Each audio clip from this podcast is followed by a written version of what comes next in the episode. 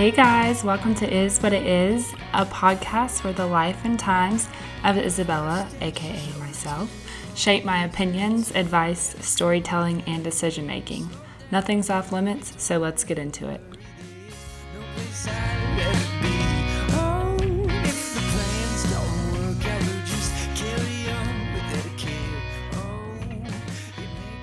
Hi, Pierce. How are you?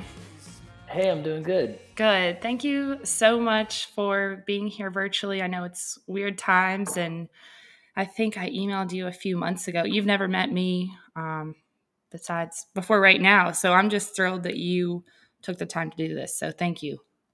No problem. Yeah. I'm happy to be here. I'm excited. Um, I went into this not, I still don't know a ton about you, but right before we started recording, I know a little bit about you. And I was like, I'm just going to do, you know, a little more research to be up to date. And I almost wish I hadn't because now I feel like you're so out of my league that um, I'm, a, I'm intimidated. But I think that will make for a good podcast.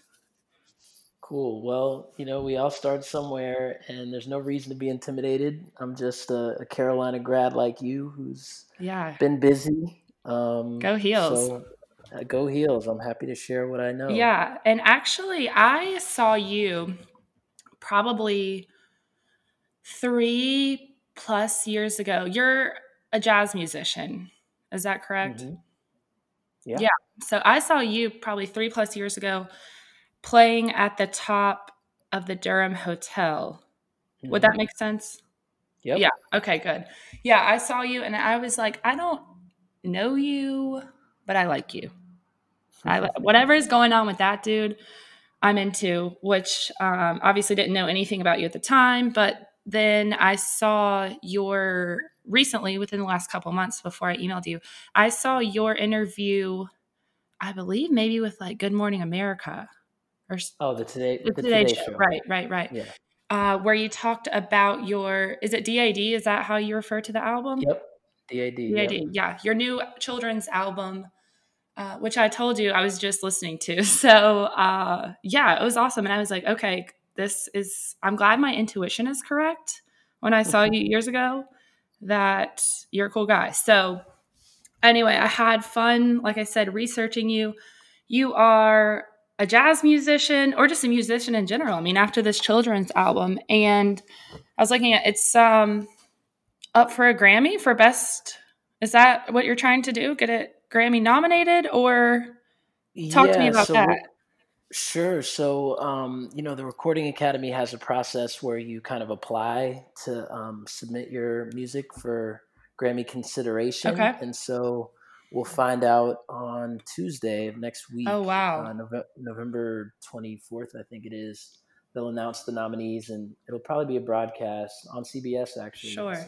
Well, you have my vote, and I, well, I know that means absolutely nothing, but I will make sure whoever, all six of my followers, that they know about you and um, push it out to the masses. So well, you. I'm thrilled for it. It's and it's such a cool. The cool thing about the album is it really does have these like hip hop roots and stuff without you know some of the normal things you're used to hearing in hip hop music. I mean, it's really an album. Do you, you have children, a, a, daughter and a son? Is that right? Yeah. Yeah. Yeah, that's right.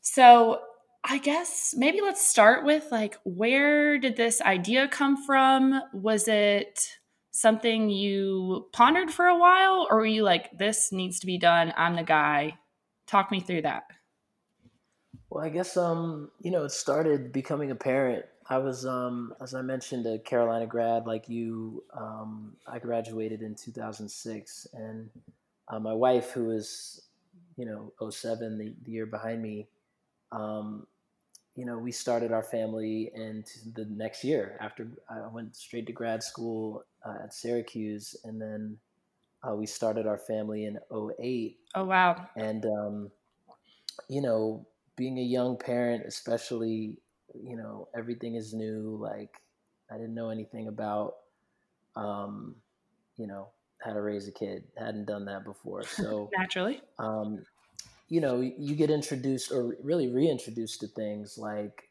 um, kids television shows. Like you know, you watch them when you're a kid, but Sure.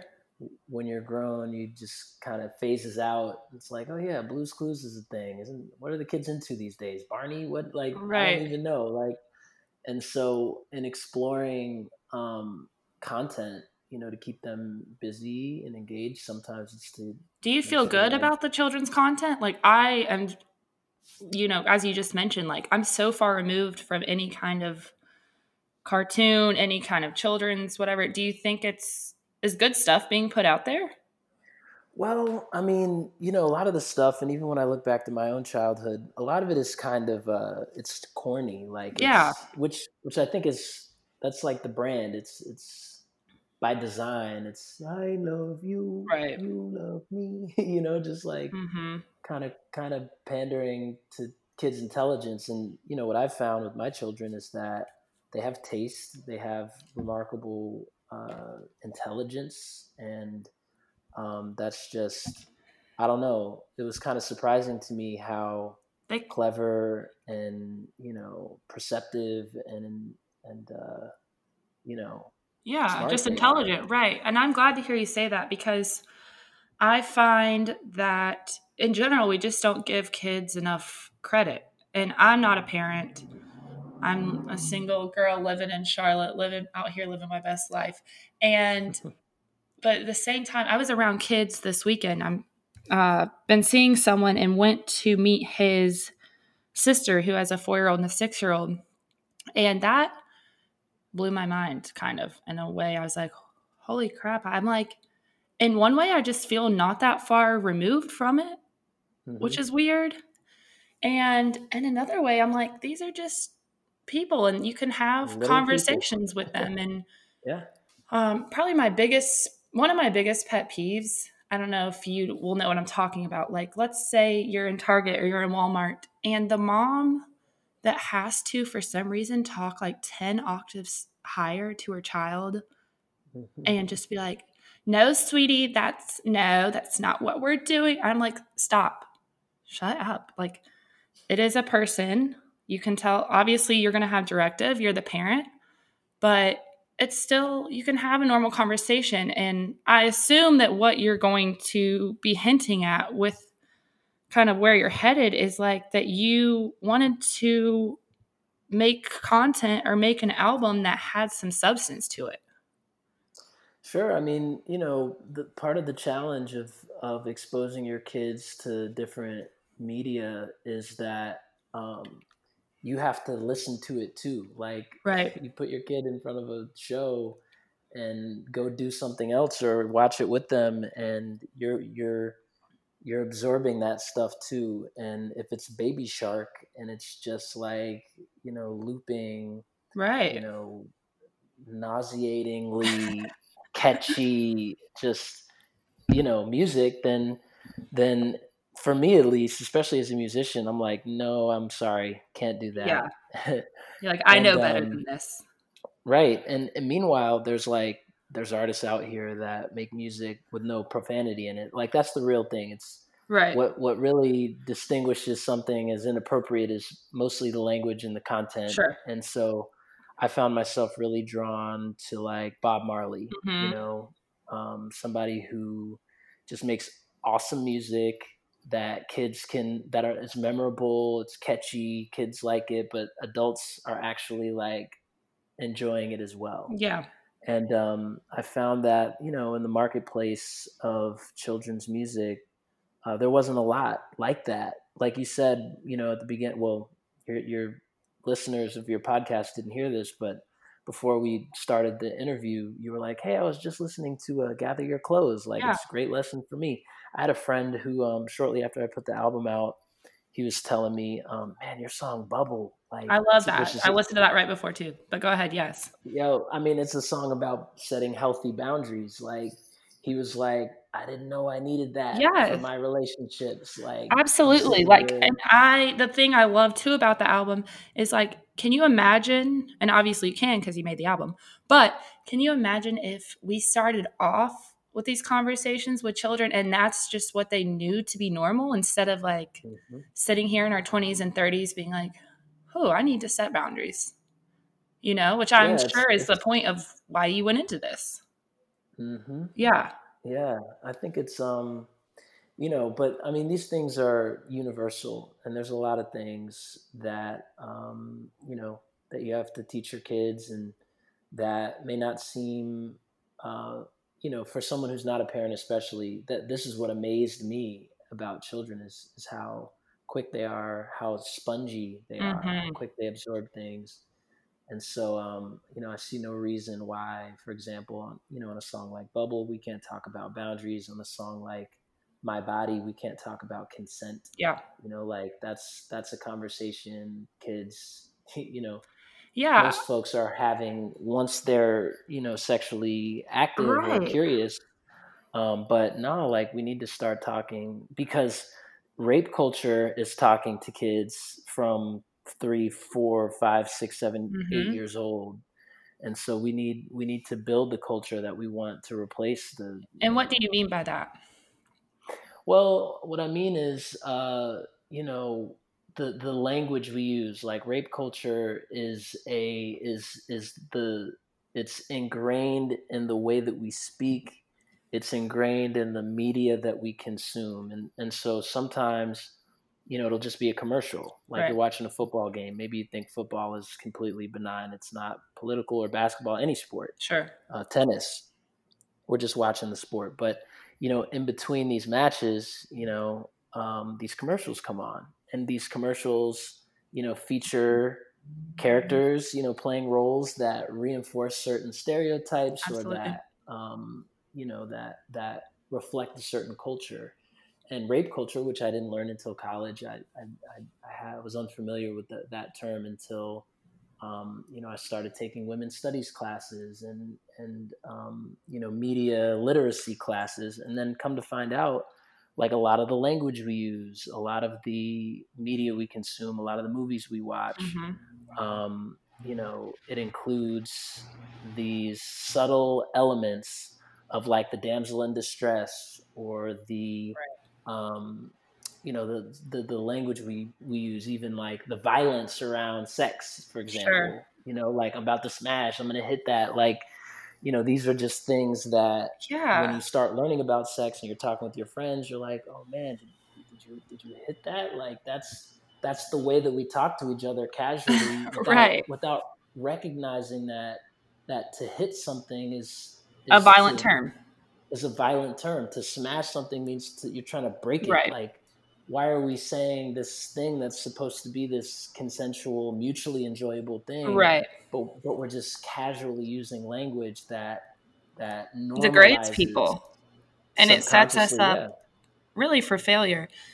Um, there's honestly so much you said already that I could, I just have a million thoughts on. Um, but I think the biggest thing to really tie it back together is that these conversations and these feelings, like I'm just now in the last couple years getting to a point where I feel comfortable a having the conversation and b like even feeling those feelings and giving them validation and being like, Mm. okay, let's talk about boundaries, or that hurts me, or like my feelings are hurt, or whatever. And there's just like years where I didn't know to do that Yeah. in any way, shape, or form. And it really hurt me. And it really hurt my value system within myself Mhm. and my self esteem. And now I think the pendulum almost is going to the other side because now I'm so aware that I have the power of my body, of my mind, of my choices, of my boundaries that I'm really I have like this fortress up that where I'm like, nope. And that is great on one hand, but on the other hand it's like not everyone knows where I'm coming from sometimes like like I was just saying I like in while trying to date and stuff. Like if I feel that a man is in any way trying to control me, whether it's what I say, what I wear, what I do, whatever, I'm just like just no. nope, get lost. Stop trying to control me. Stop. And it's almost not really fair to them in some ways because they are like, I, I'm not, not like the what I'm wearing and stuff. Of course, that's never fair. But sometimes they're just trying to like tell me normal things, and I'm so like staunchly like, no, this is who I am. Like I am woman. So it's been interesting trying to like remember to the like, not everyone's terrible or out to get you. And I think had I had the D.A.D. album, had I had someone like with your voice and hearing these conversations younger, I, this would have been a process that I would have gone through and I wouldn't be fighting so hard right now with it. Does that make sense? Yeah, I mean, I think that culture is really um, influential. It kind of shapes who we are. And um, a lot of things you don't question. Mm-hmm. You, know, you, don't you don't question the way things have always been. And um, you know, if you're lucky and you are able to, you know, open your mind and get exposed to some new ideas that kind of challenge your preconceived notions, right? Then there's an opportunity to grow. But what you're describing, it sounds like you know we need we need to heal from yeah. from the from the trauma that we've experienced. Let's name that as trauma. Right.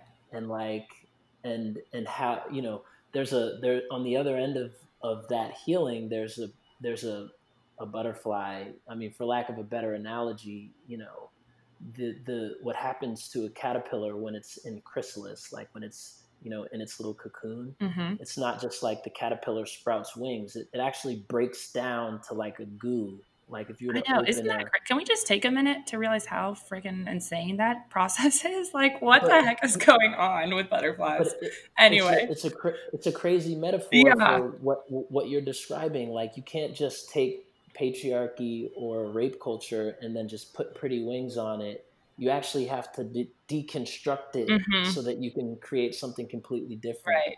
I think in the interim, when you're in that metamorphosis process, you can feel a little gooey, feel a little kind of discombobulated, I guess. Yeah. But um, you know, once you figure out, you know, where your boundaries are, once you once you do the requisite healing work that's kind of required for you to truly emerge in all your fullness with all your boundaries and all your, you know, um, beauty, yeah. then then it really allows you to to develop deeper relationships than you were capable. I couldn't agree more beforehand. Yeah, I definitely feel very much in the gooey. Let's put it that way. I feel like 20s in general. I'm like I am a pile of goo trying to deconstruct, trying to start again, trying to do my best, managing to fuck it up in the process. Um, and then, but still, I think coming to the table and I I wish that for everyone in their 20s. And mm-hmm. I think a lot of people get there later in life and some people never get there. Yeah. You know, which is wild and you know, I go to a therapist and shouts out Kay. She we we really try to like you were just talking about with the butterfly metaphor, but let's break down where this trauma is and I think trauma is this like big word for a lot of people, but it is so it can be so microscopic mm. and trauma just like i'll say things that i remember that my mom said to me growing up that have stuck with me that i have carried as a woman okay i don't want to do that because i don't want to upset mom mm. you know or this something a guy said to me growing up so that's attractive or not attractive mm. or whatever mm. and i think and tell me what you think about this. But I think even in those moments, those can be traumatic and they shape your definition of huge factors of your adult life. Yeah. No, I, I agree with that. Well, first of all, I want to commend you for uh, going to therapy and, you know, acknowledging that, you know, these are really complicated things to unpack and it helps to have a professional yeah. around who can help guide you through a process thank you it's hard being this screwed up. I've really done done what i could. No but thank you. Well good. I'm i'm proud of you isabella and i think that your listeners and everyone who's you know who's tuning in needs to know that like you know what you're going through if you're dealing with trauma you know it's totally normal. Like a lot of people have had traumatic experiences and it's not the kind of thing you can just like pray away or just right. you know it takes that, work that's going to go away if you just sleep like it's actually yeah it require it requires real work and and um, just like you wouldn't just break a bone and, and expect it to heal itself like yes the body has its own internal mechanisms to try to self repair but if you don't get that bone set by by a professional like mm-hmm. it could create you know damage that can never be repaired. Right. So the, the same thing is true um, of our of our experiences. And yeah you're totally right. It could it could be something that a parent said. It could be something that happened with a friend or or mentor or a camp counselor right. you know and it doesn't and it doesn't necessarily have to be physical. Like sometimes trauma is physical sometimes it's mental sometimes it's emotional. So yeah. I think that you're you're, you're totally right and you're doing the right thing to try to address it. And um, i hope more folks who are listening kind of demystify the and and and destigmatize especially in the black community like as as uh, African Americans, especially black men, I feel like the stigma against asking for help, against mm-hmm. you know um, admitting that you've been harmed in some way. I couldn't agree it, more. Like, it somehow tears away at your masculinity. Like, Absolutely. oh, I'm not a real man if I can't figure out how to overcome this by myself. Right. And it's it's totally a, a an unhealthy approach. Right. I couldn't agree more. Feminism is something. Um, near and dear to my heart. I would say a few years ago, even probably 10 years ago, I would have said, I'm not a feminist. But in understanding why I wasn't a feminist, I realized how that I how I was a feminist because I'm like I'm a woman. I don't need any special word. I don't need I'm good. Eh, but you know, the more I learned about feminism, I realized that's what it is and it's not that women are better or that we need more. It's about understanding the equality of the genders. And in turn, kind of what to hit on what you were just saying, my education on feminism helps me to realize how much we're harming our men. And I think that is part of feminism, which is, I maybe off putting or something people can't grasp because it's hard to use the word feminism and realize that it's a fight for equality and it's a fight for men as well. At least that's my mm-hmm. particular take because I think we really are harming our men by saying, man up. Right. By saying, you know, don't cry, don't whatever. Um, yeah, we've completely robbed our men of emotional vulnerability. Yeah. Yeah. So have you, yeah, is that, and it's, yeah, tell me no, about that you, for you. Well, you nailed it. I mean, like, you know, and, and, in the relationship between you know patriarchy and and sexism i mean it goes back to what we talked about with rape culture like if you you know are on the playground in fourth grade and you skin your knee and you burst into tears as a kid like you know, one of those older sixth graders, eighth graders, they're gonna be like, they're gonna call you a bitch. Right. Like that's that's the word. Don't be a pussy.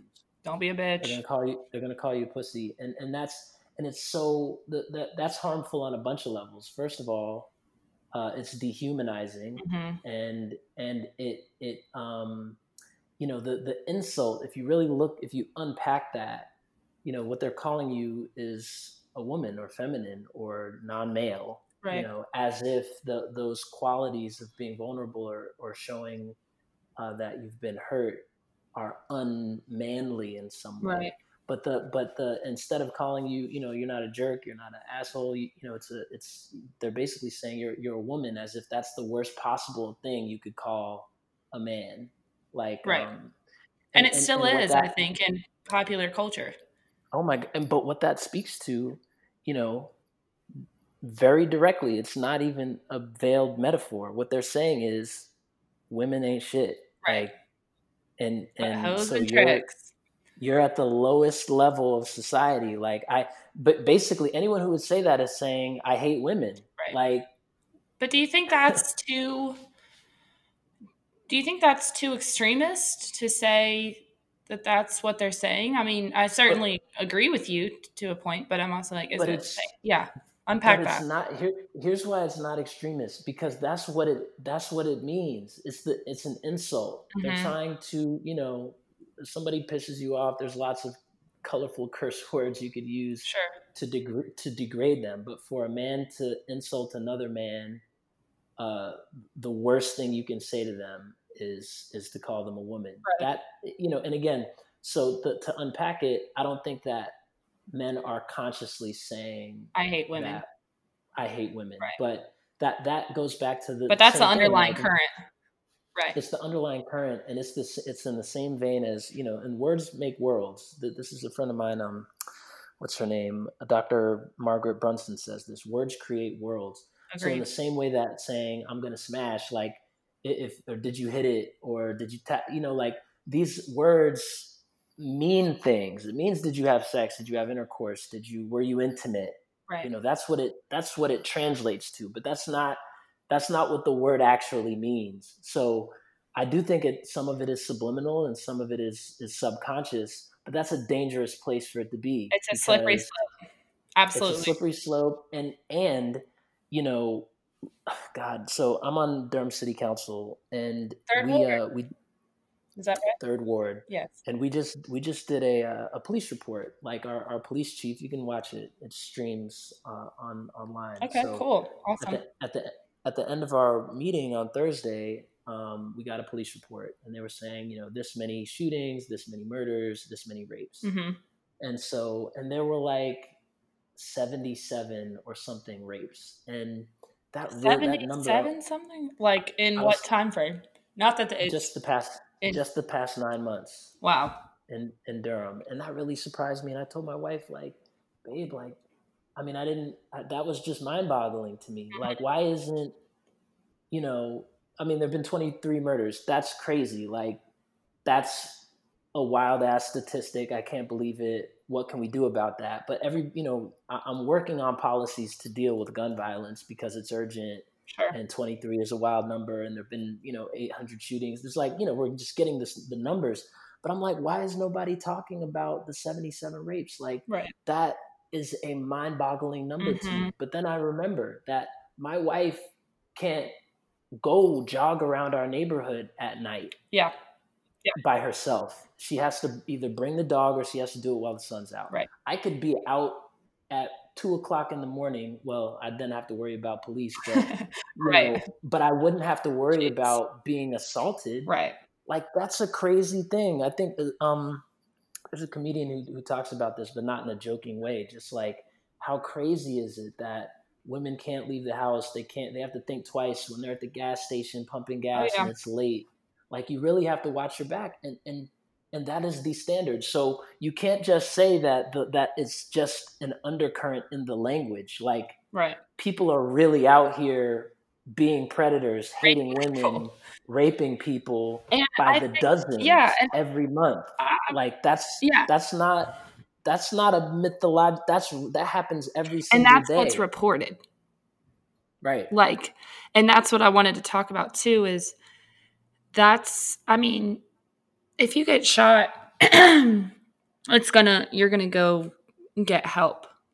You're to you're not mm-hmm. sitting at home like should I bleed out or should I, you know, it's like, yeah. and, you know, as a woman, I do feel like I can shed light on this. And I've had, and it's honestly taken me up until the last couple years and even specific, even this moment and feeling safe with someone where there's been two instances in my life where I was in a weird situation and alcohol was involved, but I was taken advantage of. And I didn't know how to handle it. And it felt like, well, that's was my fault. And I was in bed with him, or I was, you know, all these things as a woman that you're just, and you're kind of taught that through the culture. Like, well, make sure you mind your P's and Q's about, hmm. you know, alcohol or about, well, well, you were in bed with him. You already had made that decision. So, mm. and I'm like, yeah, but did I?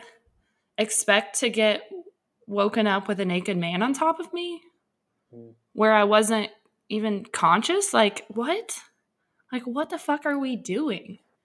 And Yeah, I'm, yeah, men are able to just like I've and I had a conversation with this person and he's like, I just thought, yeah, I mean, what, what? Like, I just thought that's you were over and we'd been drinking a lot. I'm sorry if you felt uncomfortable.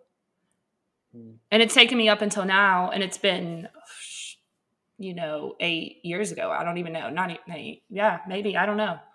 Five, six years ago, where I'm just like, huh. Had I known what I know now about that situation, Hmm. but I didn't. And I think that is the majority of women don't even know what they don't know. Mhm. And we're out here getting raped and we're out here getting traumatized and assaulted. And Mm. we feel bad about it for the man. yeah, that's um, that's. I mean, that is Isn't that wild?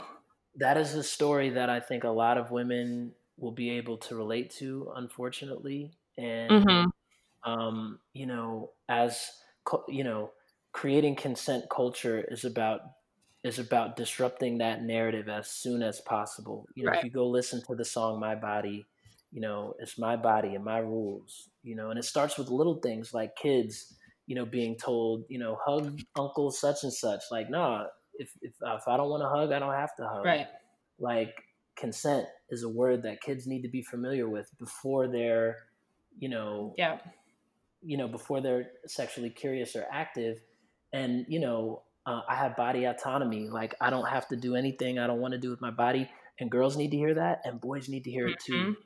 because they may not realize you know that what they're doing is is non-consensual but because the culture is such that like i said you know from the language we use to the way that we talk to one another uh, about sex And the role um, authority plays.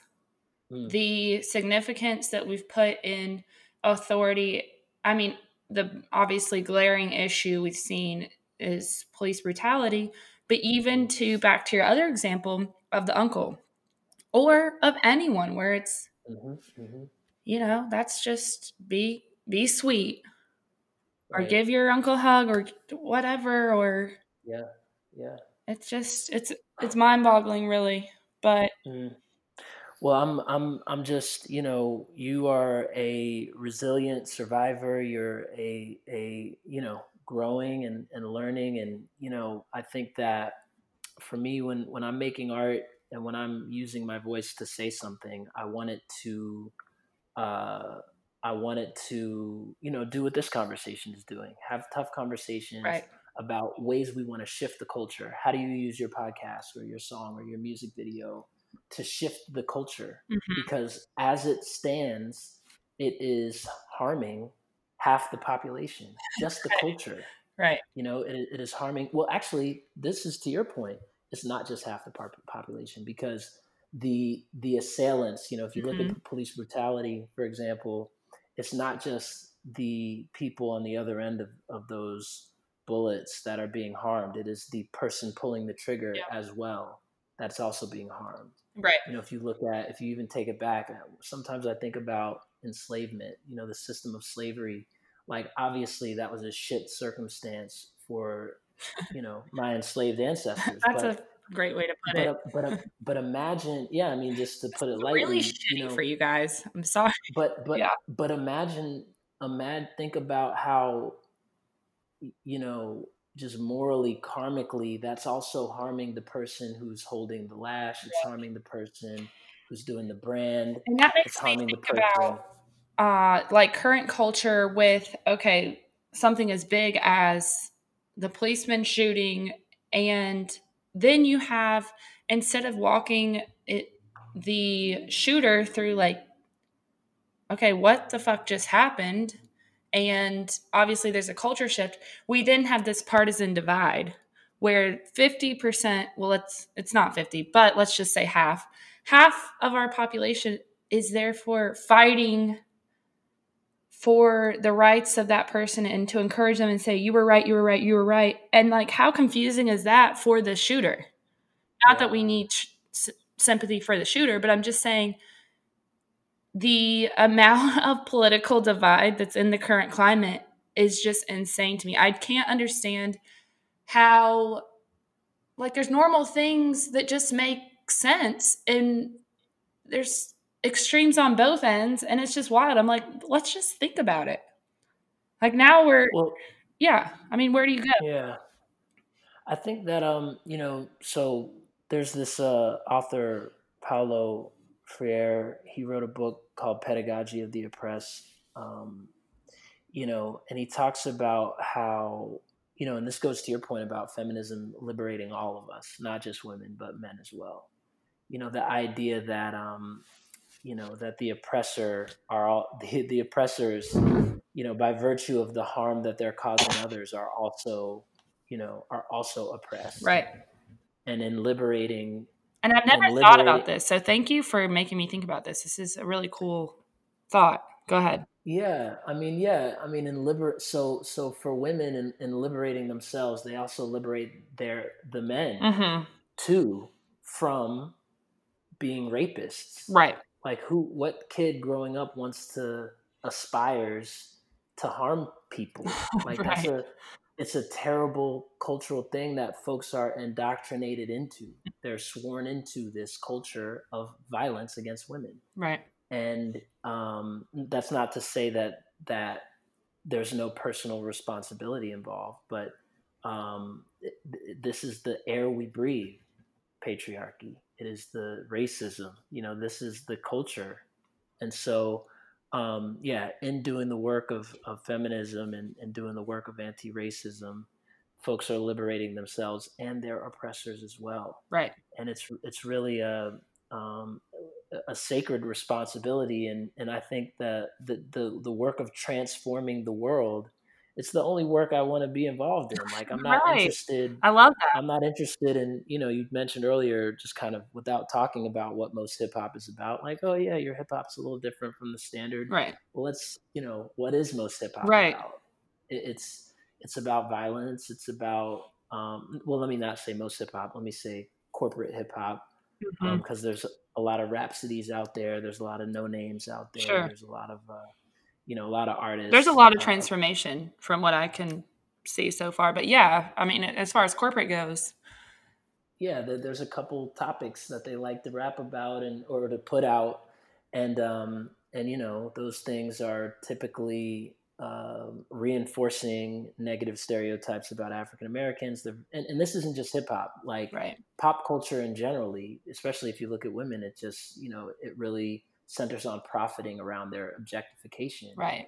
And so, you know, we need to name that. And and uh, when I think about uh, making music and making art and raising children, um, you know, I have a responsibility to my kids and other children to create music and create culture that's disruptive to that status quo that not that reinforces it yeah and actually that hits on something i also want to talk about i was thinking about and maybe as a black man you can help me understand this but i've seen it as a woman.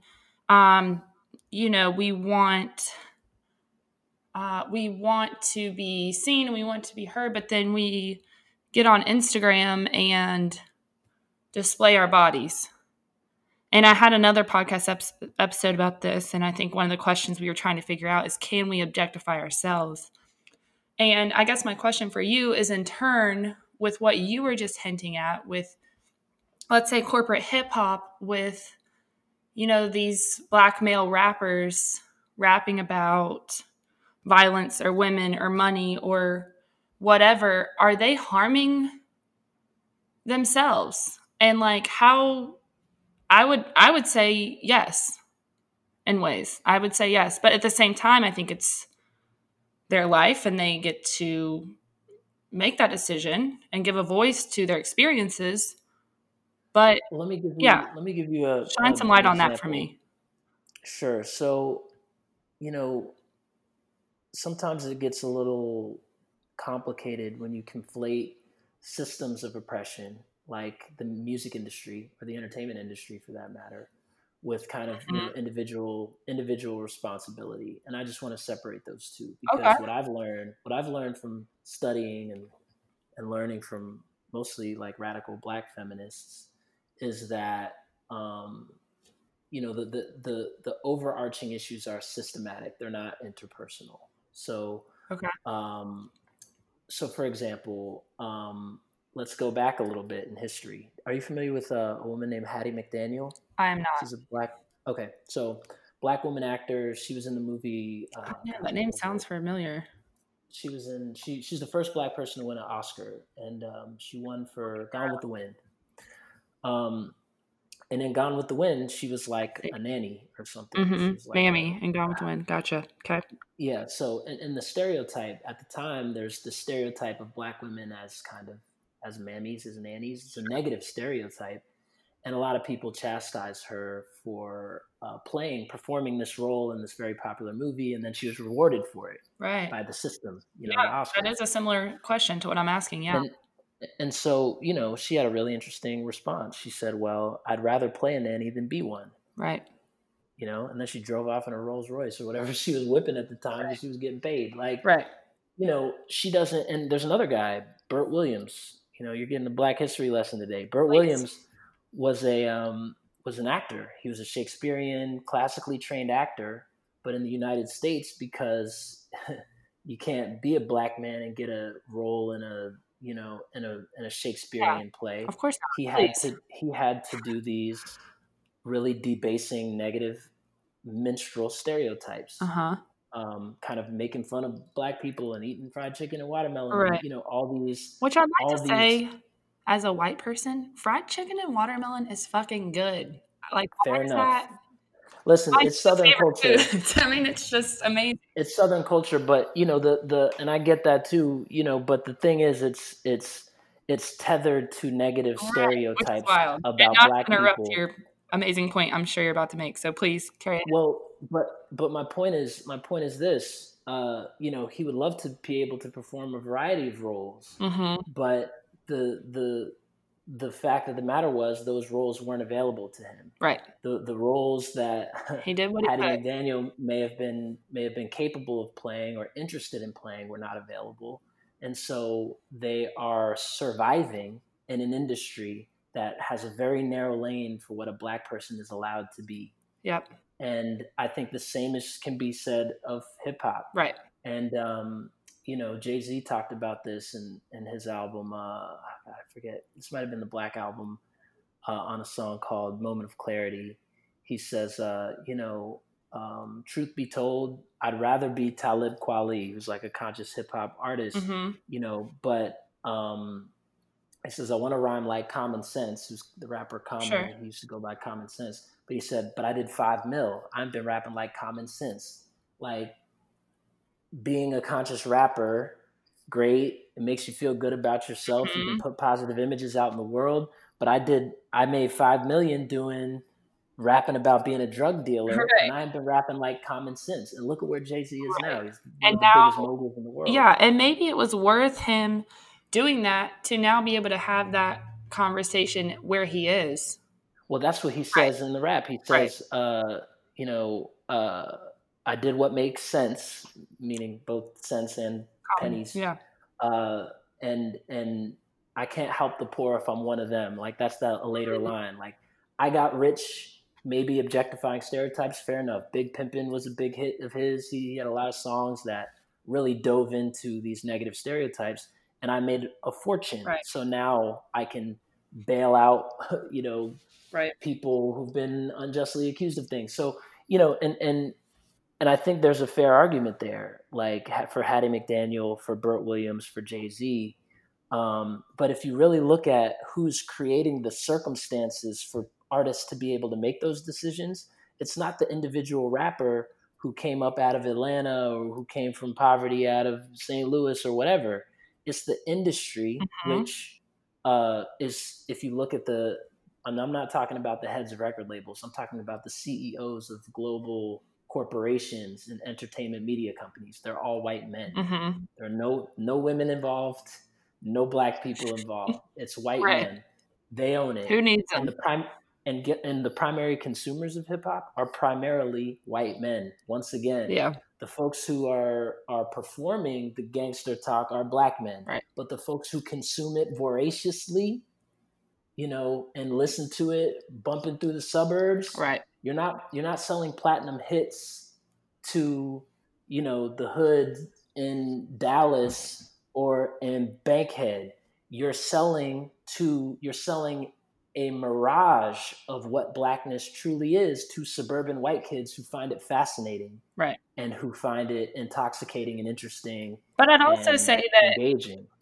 black people in the hood or these communities also find it i mean it's their anthems too well, sure. I'm not saying that black people don't like trap, right? Hip hop. There's no doubt about the uh, the ways in which I mean, you know, or Tyler Perry or any other kind of black entertainment media. But if you look at um, if you look at the ways uh, at the consumers of hip hop, what makes an album go platinum, right? What makes it sell 10 million copies is not the the subset of the black population right. that is listening, it, it means that it's caught on to the imagination of a suburban white kid mm-hmm. who is going to drop twelve dollars and ninety nine cents for an album, right.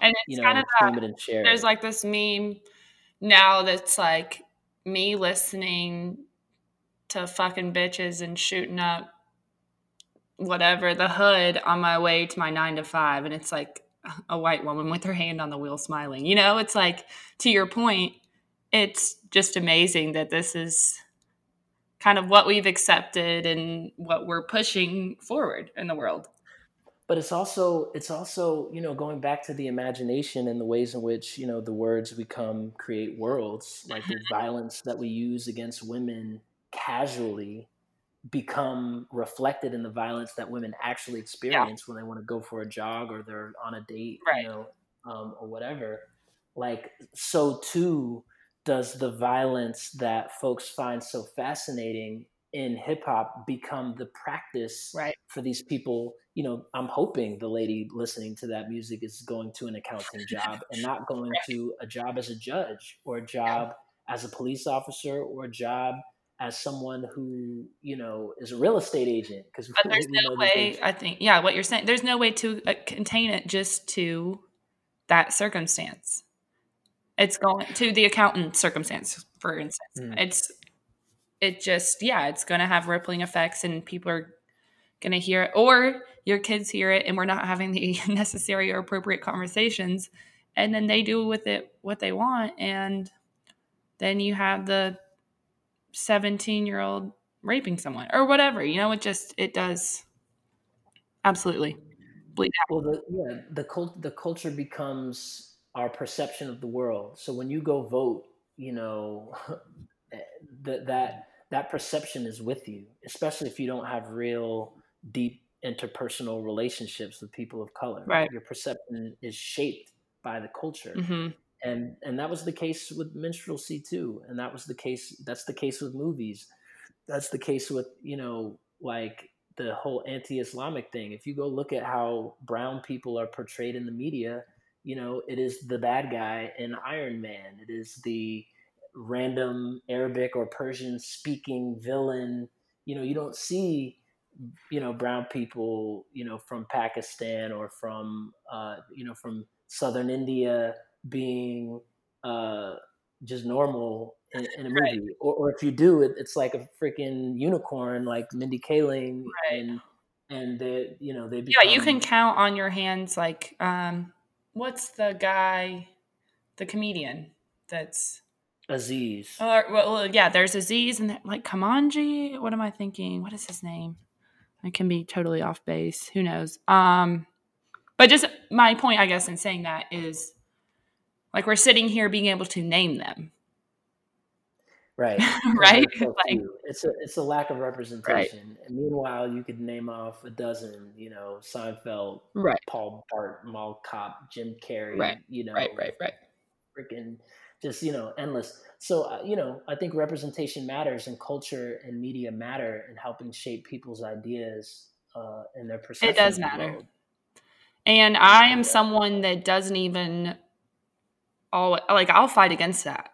Like I'm here to say like I will fight against I'm like does everything have to matter so much? Like it pisses me off that it does, but I think in the end, I always circle back to like, damn it, yeah, yeah, it does. so it's just, and I think some people, I think, oh yeah, most, a lot of people are never able to circle back to, yeah, it does, because it's really hard to swallow the pill that things matter. It's a huge undertaking. Once you have that realization that things matter, you therefore have to go out and live your life that way. Well, I mean, yeah, some people hope that's the hope for Right. sure. But I think a lot of folks, um, you know, they're not required to care Right. because their privilege uh, And I find myself in that boat. I'm like. I I'm tired of caring. I don't want to care, which I'm not happy about. Like I'm admitting that. That sucks. That's shitty. Uh so yeah, I mean, it's a it's a just tough it's a tough thing. Yeah, I mean, you know, I think that um, you know, as a man, especially black man who experiences racism and benefits from patriarchy, you know, I, I think it's a balance. Like, I make it my business to care because I care about um, being an ally Exactly. and so, but but that makes me have to work Exactly. constantly to uh, be mindful of the words that I use, to be intentional about the music that I create, Right. and to be constantly open to learning, you know, from trans folks, from women, Right. from gender nonconforming people, from other cultures. Uh, Much yeah, awesome. And thank you. Thank you for the work that you do. Uh, and I couldn't agree more. And I talked to my therapist about this. I'm like, I wish almost, and I don't wish it more than how things currently are, but there are times where I just miss the ignorance is bliss factor of my life. But I've chosen Are, to, are you familiar? Are you familiar with the movie The Matrix? yes, but not very familiar. Okay.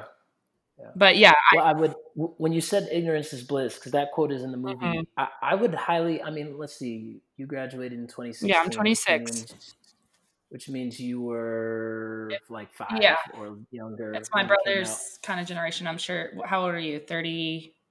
I'm 36. Yeah. So what I would recommend, because I think you're gonna see it in a new light, and this is for everyone listening. Um, I was like, I don't know, I must have been 17 or Right. 18 when the Matrix came out. And my brother's 35, so I definitely remember, you know, this. Yeah. Yeah. Yeah. Well, to be clear, don't watch the Matrix trilogy. Just watch the first movie. The other two are kind of trash. Okay. But the idea, like the premise of that movie in a sci-fi way, is is the very thing you're talking about. It's we're being awake to the fact that we're slaves, or we're Right. you know, in the movie you're like a battery. But um, you know, the idea that there's a character of kind of an antagonist in the movie who said literally exactly what you just said, which is I miss the days of being ignorant of all this stuff. Right. Like it would be much easier for me if I could go back. So he's trying to get the robots, you know, the evil robots, to make him forget what he's learned about real life and and erase his memory and bring him back to a place of blissful ignorance. Right. Um, and they also have the ability to like they could make him a celebrity or they could make him rich, you know, like because the world is fake anyway. So Right. he's like, in addition to forgetting, like Yeah. give me a lot of money Yeah. and just send me off on my blissful way so that I don't have to remember that I'm an asshole. Right. And um and it's funny nice. because Sign me up. I mean, I, I don't know many people who, who, given the option, wouldn't choose that easier, um, you, you know, that that life of ease and constant agitation and feeling like, what the hell am I going to do about patriarchy? Right. Like, you know what I mean? Like, you look at seventy-seven rapes and you're like, holy shit! Like, I am I just going to stand on the block with a, you know, a golf club, Mhm. like just looking out for creeps? Like, Right. no, because a lot of these rapes are happening in households from family members, from people Mm-hmm. who are close to you. Like it feels so massive. I felt hopeless Right. when I saw that figure. It was devastatingly reality check hopeless. Yeah. And so how do you deal with that hopelessness and, and summon the will to to to be creative and, and be hopeful? And for me, music is the answer to that question. If I can make a song like my body Right. and have it first of all And you can't even make it- understand how that has resonated with people and the effect Well. Well, the key is number one is it has to bop because if it doesn't sound good to listen to, people are Right. gonna be like, "That's trash." It anyway." does have to bop. And granted, that shit bops. Yo, thank you. That shit That is a bops. great compliment. Yes. but it, I was thing is, enjoying myself thoroughly. it it needs to go hard because that's what's going to make it resonate and and I may not be able to yank up every fucking asshole predator that's out there but if I can help do something to uh you know to cure or just at least something in someone's mind. expose right and there's a rapper a guy named Immortal Technique and this is what gives me hope you know when I'm feeling overwhelmed he says um no person can do everything but everyone can do something Right. like you don't need to be able to fix gun violence or patriarchy What is you know, yeah, there's tomorrow. a sign in my neighborhood. Nothing can be changed until it's faced. But what is it? Nothing will be, or nothing. It's like face to change, but change to face. What am I trying to say? Like, um, exactly what you're saying. Like, yeah, we're not, we can't change everything, but we also certainly can't change anything until we at least face it. So maybe the work right is facing it. It's not changing it necessarily. And in Well, time, that facing Yeah. it is the change.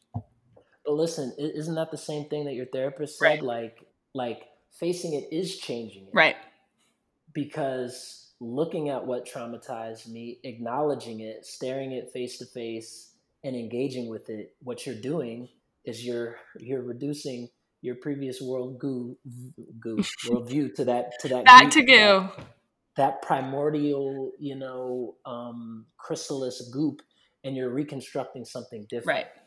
And that's the that's that's that's what we all need to figure out how to do. Yeah. And to resist resist the temptation to lean into blissful ignorance while Right. taking time to center joy. There's a difference between those two things hmm if you're not if you're not emotionally in a place to have a you know deeply you know a heavy conversation on a big topic then there's nothing wrong with taking Tabling a self-care day or tabling it Right. or taking a deep breath you know and if you have the privilege to do so because Right. guess what while you're over here saying like you know what this, i'm i'm an ally to black lives matter but i'm trying to get to my job and this traffic jam is really pissing me off right now like some people have the privilege to be able to decide Right. that i don't want to deal with this today Right. When when you're on the other end of that of those crosshairs you don't have the luxury of being able to say i'm going to turn off my blackness today and just Right. just go to work and have a normal day Right. like no i have to worry when Yeah, I gotta Blue face red this lights. point blank yeah every day, every moment. it.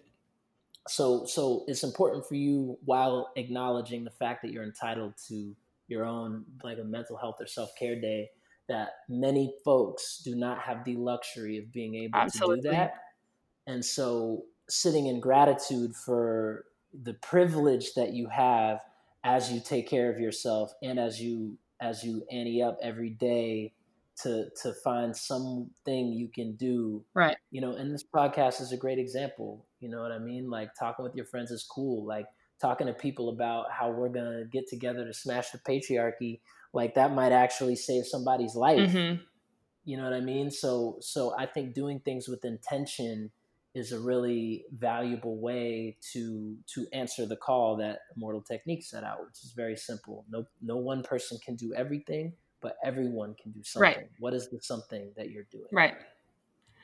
Well, uh, yeah, you fucking killed it. um, I wish I had all those words that I could articulate. Um, this conversation has meant a ton to me. I mean, we've been talking for an hour, and I feel like I could just, I mean, we could go down a million different sectors with a variety of things, and all of it would be meaningful and important.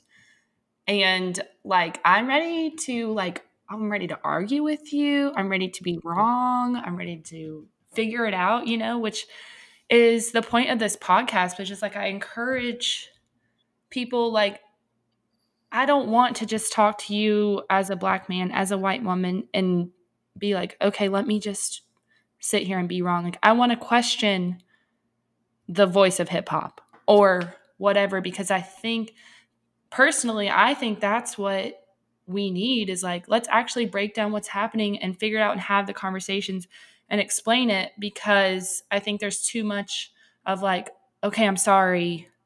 Let's just go forward. And it's like you can't you can't that's a that's a lovely idea. You know? But Yeah. I think these conversations we're having right now, I my hope is that uh, it'll be the pathway to the right things in life. I don't know. Do you know what I'm saying? Does that make sense? I do. I think that um, you know, yes, dialogue is great. Um, learning is great. You know, personal research is great. You know, so for your listeners out there who found this conversation challenging or intriguing, I would encourage you to do some research, right? And to and to look at some folks who you may not typically go to listen to. So, for example, you know, I was just talking with a friend over Instagram um, who brought up personal responsibility as it relates to violence. I made some comment like, um, you know, let's name poverty as a form of violence. Like when you hear a shot ring out in a neighborhood, that is one form of violence, but those that violence is the product of a broader violence, which is poverty and uh, no access to healthy foods, education, and a safe place to live. So, like, let's name that as violence. And he kind of responded, um, and I think earnestly responded, very much in the way that you just described, um, as like, you know, I want to argue, I want to disagree, I want to work this out, and um, you know, and uh, he was like, you know, what about the person who shoots the gun? Like they're also they also have personal responsibility. And I thought, you know, which is a valid point. I didn't say he didn't the person the shooter didn't have personal responsibility. I was talking about structural issues. But um, you know, I'll just share with you kind of as we wrap up that like you know, and this guy, it's a white guy, guy I went to elementary school with, and um, you know, it's a lot to try to def- you know to defend and kind of spar with someone who's really not on the same page it requires a lot. It, it, you know you kind of have to um, have the time and the patience to lock horns with someone and i do think it's there's a lane for that and it's really important. Um, but it, what's equally important for him and for everyone who's listening especially if you've been challenged by something you've heard today is to is to go listen not to me, but to to someone who's who's written or spoken. There's tons of TED Talks out there I could recommend, and that's what I did to my friend. I was like, I could sit down here and give him a one hour lecture, or I could send him a chapter from this really dope book written by a black woman, Michelle Alexander, The New Jim Crow.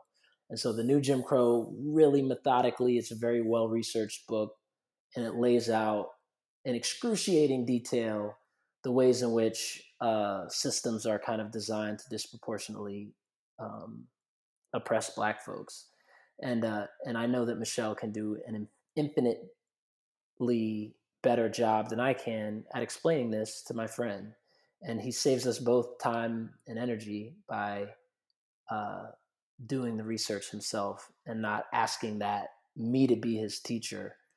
Um, so yeah, I think there's you have Google and you have people you can ask around you that can put you on to resources and books so you can do your own independent research. And that's what I would recommend. So exciting news at this point in the podcast and our conversation, my audio got cut off. But luckily, I think we were at a really good point and a closing point. So, uh, Pierce Freelon, everybody, just an amazing activist, politician, musician, Emmy Award winner, hoping to be Grammy nominated. Can't say enough good things. This conversation meant a lot to me. And yeah, of course, on one hand, I certainly feel like ignorance is bliss, bliss, bliss, and I do miss those days, but of course, it's not worth it. I wouldn't change a thing about uh, my ability to process and have these conversations. And I think to Pierce's final point, it is a big ask at times to have whoever the oppressed is, whether it be a black man or whether it be myself as a woman or whatever, to have to go into detail and explain this and walk someone through and whatever. So, to his point, do your research, but also like I'm always here to help or I think people are happy to help. It can just be a lot to ask someone to explain something from start to finish, especially especially if your whole goal is to argue, which that's typically mine. Whoop whoop. Anyway, uh, yeah, I couldn't be more thrilled with how that conversation ended up. Um, he obviously seems to be an exceptional husband, father, human. So I was really lucky to be able to share that time with him. And Pierce, I know I'm just talking to myself now, but I thank you and I admire you and the courage you have shown and live out in your day to day life is absolutely astonishing. So, anyway, all that to say and wrap up is that let's keep fighting the good fight, everyone. Keep having conversations. I hope that people, if you're able to enjoy time with family, happy Thanksgiving. You know, happy thanks Thanksgiving. Whatever you do, love to everyone, peace, joy, all those fun things. I can't wait to celebrate the holidays. I backed into someone at McDonald's yesterday because my tree was in the way of the rear view mirror. Yeah, yeah, yeah. Anyway, have a great day, everyone. Bye.